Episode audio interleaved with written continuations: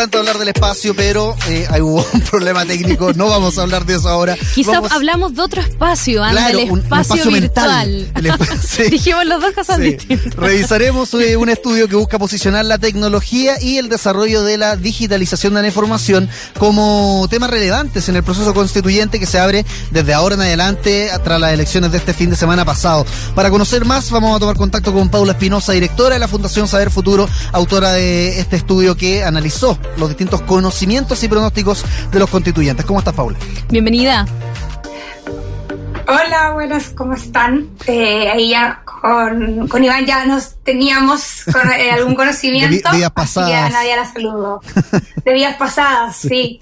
Sí, este estudio lo hizo la Fundación Saber Futuro, eh, de la cual yo soy directora ejecutiva en conjunto con el Núcleo Milenio de SOC de la Universidad de Chile.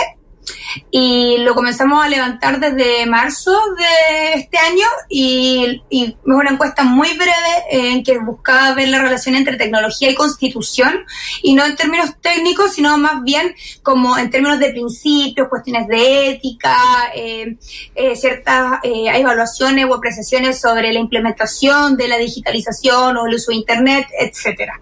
Así que de eso se trató en general el estudio.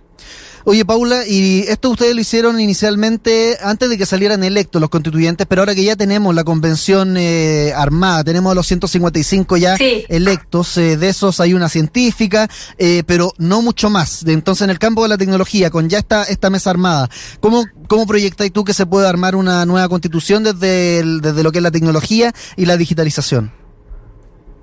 Eh, bueno, eh, bueno, Iván creo que me conoce y sabe que creo que la, la primera vez que me escuchó fue una vez que dije que eh, el asunto el problema de, de la ciencia es que tiene que reconocer que es ideológica y que se tiene que deconstruir. Entonces, el hecho de que alguien sea científico o abogado a mí no me, no me dice mucho para cambiar eh, los paradigmas, al revés. Me dice que son disciplinas que requieren ser eh, movilizadas desde el interior. Eh, creo que una de las gracias, o sea, pasaron muchas cosas el fin de semana eh, eh, con las elecciones eh, y como quedó compuesta la, la, la constitución, que bueno, ahí verán los reglamentos y cómo esto finalmente va a operar, eh, es que efectivamente tenemos una diversidad más o menos importante, pero aún así tenemos un 60% de constituyentes que son, por ejemplo, abogados, Mm. ¿ya? O abogadas. ¿Ya? Eh, de, todas maneras, hay un, núcleo como, como de lo que le llamamos el experto, que es súper- que, tiene un, un peso eh, como importante. Y por otro lado, tenemos personas que no tenemos, no tenemos mucha información sobre aquellos. Ya nosotros ya cuando hicimos la encuesta y en el reporte ya diferenciamos la lista del pueblo a- al partido ecologista por, por la por el número de observaciones o por el número de respuestas. Ya, y uno ya podía observar ciertas cuestiones, además de la prodignidad y la lista del apruebo y bueno, la- la- las más las más clásicas. Mm. Eh, y lo que uno ahí sí, sí, pero disculpa. Sí, disculpa, es Cuéntame. que está muy interesante el trabajo que ustedes están realizando, pero me gustaría saber si pudiésemos eh, quizás dividir esta pregunta en dos para orientar también a nuestros auditores y auditoras. Porque por una parte ustedes hicieron eh, esta, este estudio y los resultados específicos, me gustaría saber si los pudiésemos como redondear para contarle a la gente qué arrojaron sus resultados específicos. Y por otra parte, yo entiendo que ahora sus siguientes pasos van a ser, por ejemplo, trabajar con los constituyentes y la sociedad civil, tener una agenda de diseminación y, por supuesto, también realizar un documento con propuestas. Pero eh, me gustaría saber de qué forma ustedes consideran que acciones podrían permitir eh, quizás un efecto más específico en esta incorporación de la tecnología eh, en, la, en la Constitución, porque es un tema bastante amplio y muchas veces se puede quedar ahí como en un ambiente un poco más etéreo, ¿no? Muchas veces la tecnología implica políticas públicas, conocimiento de las personas, mucha inversión. Entonces, ¿de qué forma ustedes quieren, a través de estas herramientas que están desarrollando, hacer una bajada mucho más específica para que finalmente esto llegue a las personas y no se quede como en la teoría? Sí, eh, vamos directo al punto. Eh, en relación a lo, a lo primero que me dice, la sensación que esto una, es, una, es una fotografía, es un dato que no mm, implica, de hecho la tasa, o sea, el promedio de respuesta fue muy rápido y eso también a nosotros nos llamó mucho la atención, fue una encuesta remota eh, y lo que uno queda con una sensación de cierto desconocimiento de parte de la y los constituyentes sobre algunos temas que eh, son más o menos delicados como por ejemplo el uso ético de los datos, mm. ¿ya? O eh, que el grado de resguardo que existen sobre los datos biométricos o, por ejemplo, preguntas sobre la nacionalización de, Internet, mm. donde, por ejemplo, Internet, donde, por ejemplo, eh, pareciera que no se comprende Internet como una, una parte física, que es su cableado, etcétera, y por otro lado su, parte no inmanente, que es su eh, interacción con las personas. Y ahí, eh, por ejemplo, la lista del pueblo tiene respuestas súper disímiles, ¿ya? Hay una varianza importante no es claro, no hay como una postura así clara, estoy de acuerdo no estoy de acuerdo unificada. Entonces, ahí hay que entrar a mirar, ¿cierto? En ciertos Zoom. Entonces, en general, uno queda con ciertas inquietudes respecto a, esos temas. Entonces, ¿qué pasó? También lo otro es que cuando también nosotros hicimos un trabajo de conversación con constituyentes, que sé, y etcétera, y, y lo que pasa, yo creo que esto va a ser súper importante por la configuración de la, de la convención, por cómo uno la está viendo recién, porque estamos, digamos que es todo muy reciente, hay muchos candidatos y candidatas que eh, representan eh, causas, nichos, eh, cuestiones bien específica, lo cual no me parece ni, ni malo ni bueno, pero suele haber una distancia, es decir, suele haber eh, una idea de como, ah, es que el feminismo no tiene que ver con, el, con la eh, tecnología, o el medio ambiente no tiene que ver con la tecnología, por ejemplo.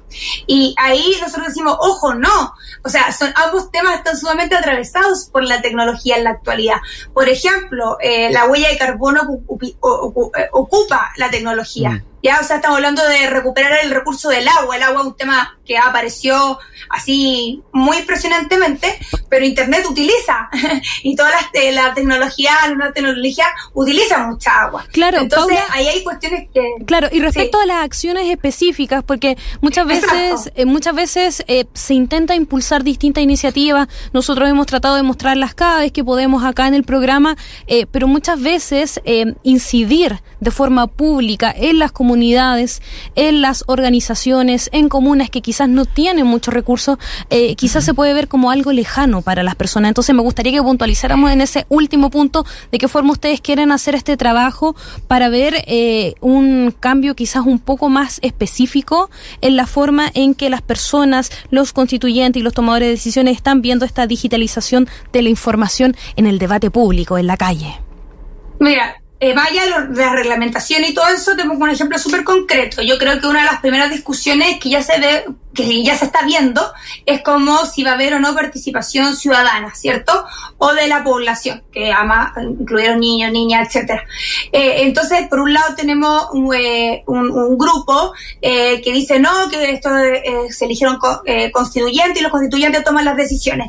Y por otro lado tenemos otros constituyentes que están por abrir y generar, por ejemplo, cabildos, ¿cierto? Eh, pero, pero quizás los cabildos, yo por ejemplo creo sí, creo que sería súper importante desde la fundación que existiera un mecanismo de participación, porque eh, no podemos imaginar una democracia del siglo XXI sin mecanismos de participación ciudadana. Ahora, la pregunta es, ¿son los cabildos a esta altura eh, la mejor opción como ya después de tanto cabildo que hemos hecho, son en medio de una pandemia. la mejor opción en medio de una pandemia. Y ahí uno empieza a preguntarse, bueno, ¿qué pasa con otros mecanismos y con otras experiencias? Cuestiones que pueden ser tan sencillas como, por ejemplo, lo que se hace en Inglaterra o en Suiza, que es como eh, juntar una serie de firmas y eh, enviársela al Parlamento o etcétera, decir, oye, tienen que discutir este tema. ¿Podría entrar ahí la tecnología quizás en estas herramientas? ¿Sabes que la, la tecnología es muy amplia y Chile, pese a los problemas que ha mostrado esta pandemia respecto al acceso, no tiene tan o sea, tiene un nivel de acceso a Internet bastante mejor que países, bueno, de la región de América Latina e incluso países de la OCDE. O sea, hay una ventaja ahí. claro, pero, pero disculpa, pero disculpa, también lo hemos conversado y se ha reflexionado mucho frente al tema que finalmente la pandemia ha puesto en evidencia las distintas diferencias sociales y de acceso tecnológico de las personas. Entonces, tú dices que quizás nuestro país está bien posicionado, pero todavía hay muchos temas pendientes que esta digitalización de nuestra vida ha dejado sobre la mesa. Entonces, no es algo que todavía esté resuelto. Hay muchos desafíos por delante. No, para nada. Perdón, no, quise decir en ningún caso que estuviese eh, resuelto, en ningún caso. O sea, es, muy impresionante y de hecho es muy, ha sido muy eh, bonito ver cómo en la, en, la pandemia son las mismas organizaciones sociales como organizaron ollas comunes, organizaron eh, movimientos para acceder a Internet, por ejemplo. Solo digo que estamos, no estamos en una situación paupérrimas y eh, tenemos zonas rojas y hay que, hay que hacerse cargo de aquello. Pero el ejemplo que te pongo de, por ejemplo, juntar firma y enviar una solicitud que puede ser incluso vía carta, porque mm. tecnología es todo, incluso hablar es tecnología. Eh, eso no requiere, no requiere, digamos, como ni un gasto ni una operación, eh, digamos, de conectividad total, ¿cierto? Eh, requiere sí que la sociedad civil se organice, se junte respecto a un tema, esté atento, y ahí yo creo que es muy importante. O sea, es muy importante cómo, cómo, los constituyentes y las constituyentes, los constituyentes en general involucran a la sociedad civil para que también se sientan parte y puedan buscar mecanismos de participación. Ahora, la tecnología en su amplio espectro hay que ver cómo se utiliza y con sus limitaciones, y por eso la evaluación tiene que considerar lo que tú mismo dices, o sea, dónde está, dónde no está, etcétera. Paula, y desmenuzando los resultados, no sé si a ti te queda la misma impresión o qué diagnóstico hicieron desde la fundación, pero eh, no sé si hay ignorancia o quizás superficialidad en cuanto al conocimiento de tecnología y democratización de lo que es la digitalización. Por ejemplo, casi eh, un 20% está en desacuerdo con nacionalizar Internet, casi un 20% también cree que sí hay transparencia en Chile respecto de los datos biométricos que recolecta el Estado, que, no es menor, un 20% cree que sí, y la única cifra que es un poquitito más eh, esperanzadora quizá, y de nuevo me habla de eh, quizá esta superficialidad de conocimiento, es que un 80% de los candidatos se reconoce que el acceso a Internet en el país es desigual. Quizá hay como que es lo único donde varios coincidieron, pero en, en lo otro hay 20% de personas que creen que, por ejemplo, actualmente estamos bien en términos de transparencia con los datos biométricos, por decirte solamente uno de los datos que ustedes recolectaron. O sea, mira, yo creo que usar, o sea, como hablar de ignorancia es muy fuerte porque no, no, podría llegar a esa conclusión. Lo que sí yo creo es que es evidente que para Laura y los candidatos esto no fue durante la campaña un tema de prioridad, mm. ¿ya? Y, y creo que sí podríamos decir que hay cierto desconocimiento y también cierto como eh, en que te ganas el eslogan, podríamos decirlo así. Eh, por ejemplo, en el caso de los datos biométricos, sí, efectivamente hay, o sea, no sabemos realmente cómo se están resguardando, no, hay más bien sospecha, pero saben más bien lo que son y es muy raro que, por ejemplo, los candidatos que están más ligados a al, grupo que gobierna sean los no tengan, sean los más neutrales eh, respecto a eso, pues están más cercanos al gobierno, deberían tener más información. O la nacionalización, por ejemplo, de hecho son los más jóvenes los más propicios a nacionalizar Internet. Y, y tú ves ahora noticias de lo que está pasando en Colombia y te dicen, oye, nos están, nos están aquí eh, eh, reprimiendo a través de cerrar eh, con un cerrojo de Internet. O, por ejemplo, y una de las preguntas que a mí me parece más grave y más inquietante, y que si yo ahí me pongo como, como el ojo, es la última, es la que tiene que ver con el uso de datos, por ejemplo, para identificar adolescentes que pudieran quedar embarazadas. Eh, porque por un lado, eh, eso eh, éticamente, de hecho, es un caso real que se trató de hacer en Argentina en el 2018. Paula, y, perdón. Sí, mira, es que ya se nos acabó el tiempo y realmente es un tema apasionante. Yo creo que vamos a tener que retomar esta conversación, ¿no, Iván? Para seguir profundizando en esta encuesta, pero finalmente el desafío ya lo sabemos, la tecnología, mayor conocimiento y acceso, palabras claves quizás que estarán presentes durante todos estos meses de trabajo, donde la constitución va a estar en nuestras conversaciones diarias. Paula Espinosa, directora de la Fundación Saber Futuro, muchas gracias por estar con nosotros y con nosotras aquí en All Unities Lab. Muchas gracias por el espacio y toda la información está en www.saberfuturo.org. Que estén bien. Buenas tardes. Chao. Chao.